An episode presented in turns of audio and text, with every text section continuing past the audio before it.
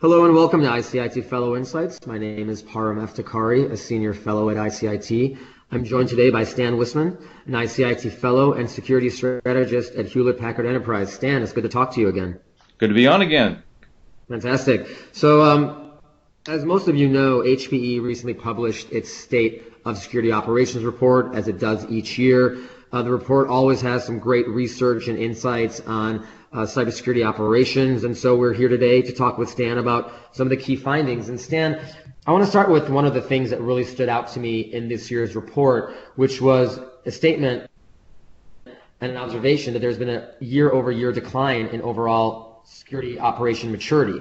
Now, before we talk about why you've come to this conclusion as an organization and um, what this means, can you first talk about the criteria that HPE used to measure security operations in the report? Was it focused primarily on internal factors, or was it also uh, taking into consideration external variables like hacking techniques and APTs and, and so forth? Yeah, so me give a little bit of a, a background on, on the team that created this farm. Um, we're fortunate that we have a within HPE a very experienced and team that has worked with security operations centers and establishing them and assessing them and operating these for a number of years.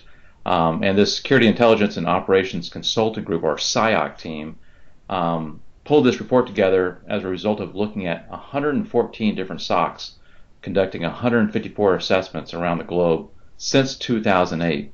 And the assessments um, include organizations in the public and private sector, as well as all the different industry verticals, and it even included like managed uh, security service providers.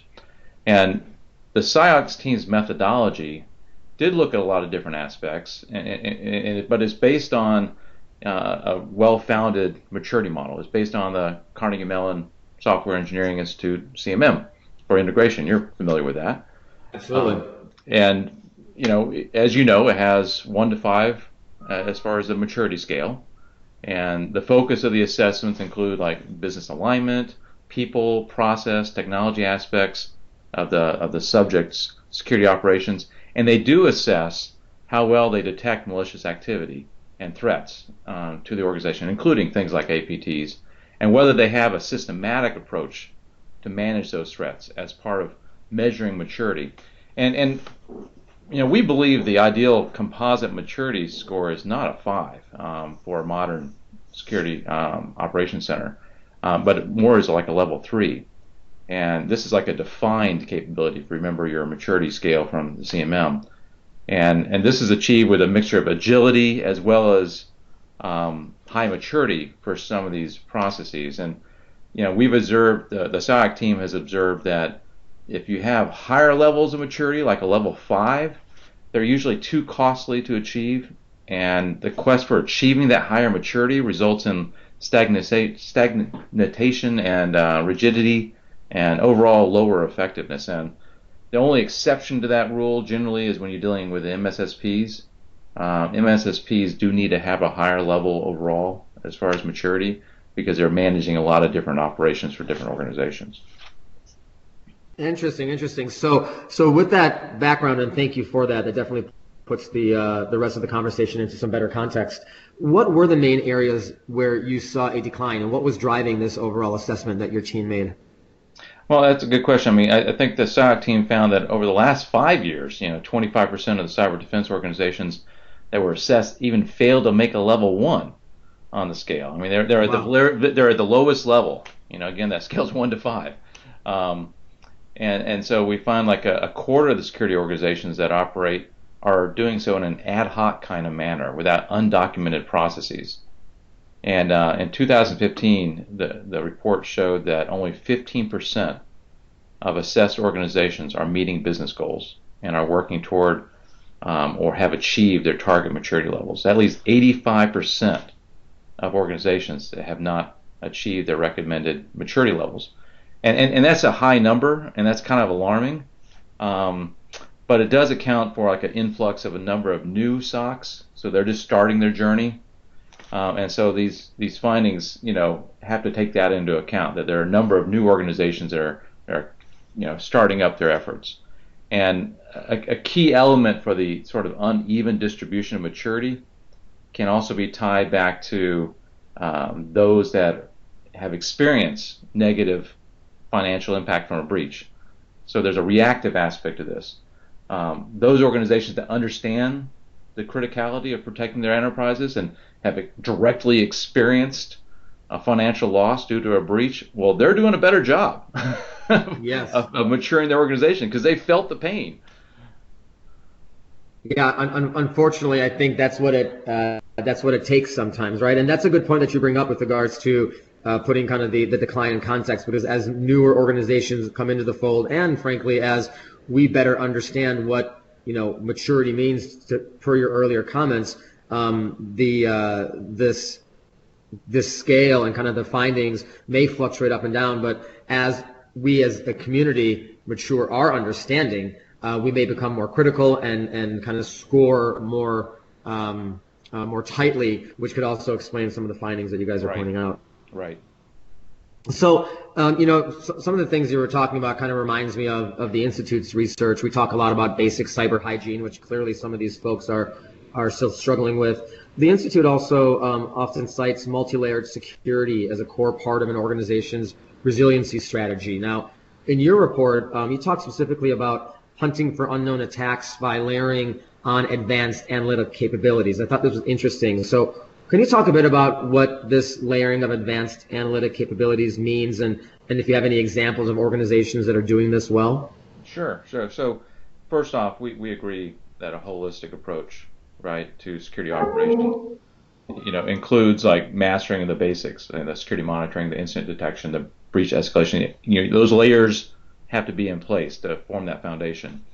And if, if you know the, the mind shift that many folks have had to, okay, we've already been breached. Assume that, right? Um, that way of thinking has helped you know, sort of like fuel industry's adoption of hunt teams and analytics solutions. People are starting to look at that as another way of getting visibility into these more advanced attackers.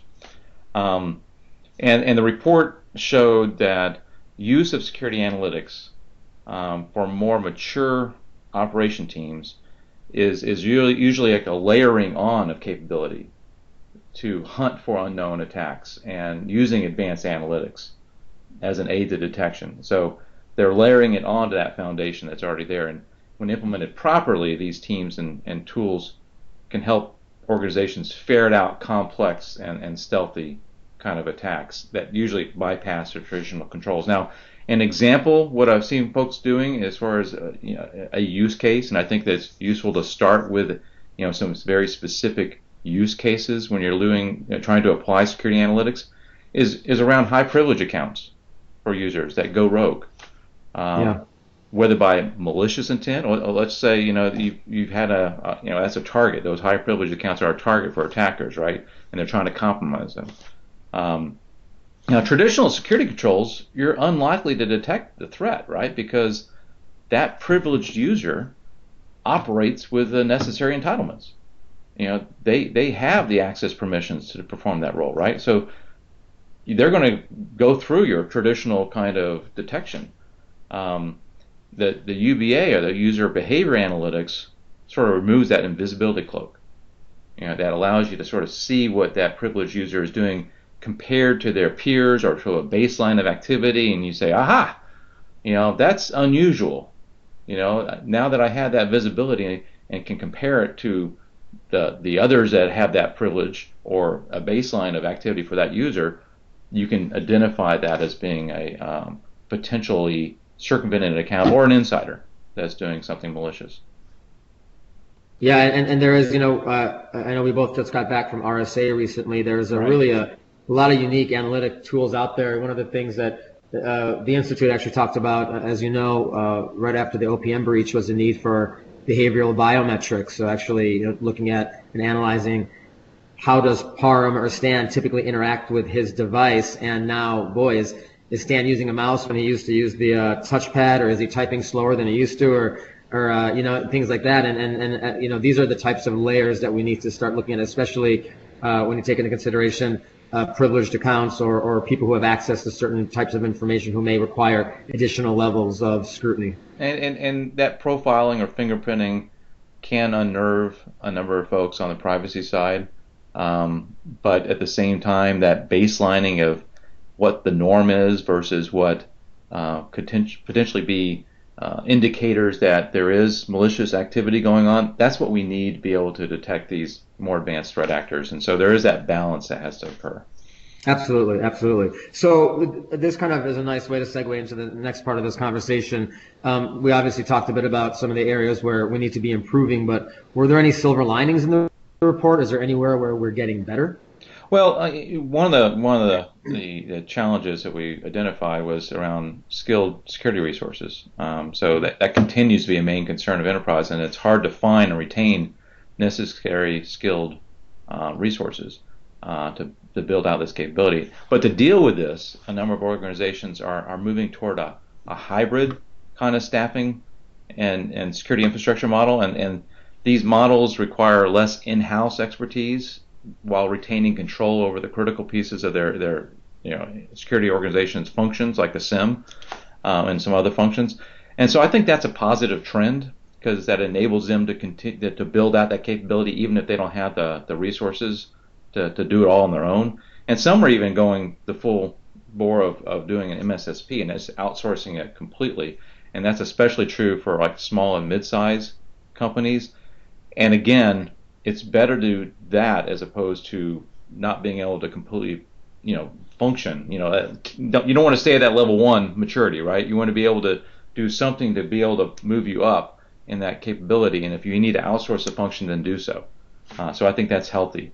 Um, another result of sort of the, the, the staffing squeeze and, and, trying to find the right resources and retaining them is um, an adoption of, of investing in security orchestration and automation.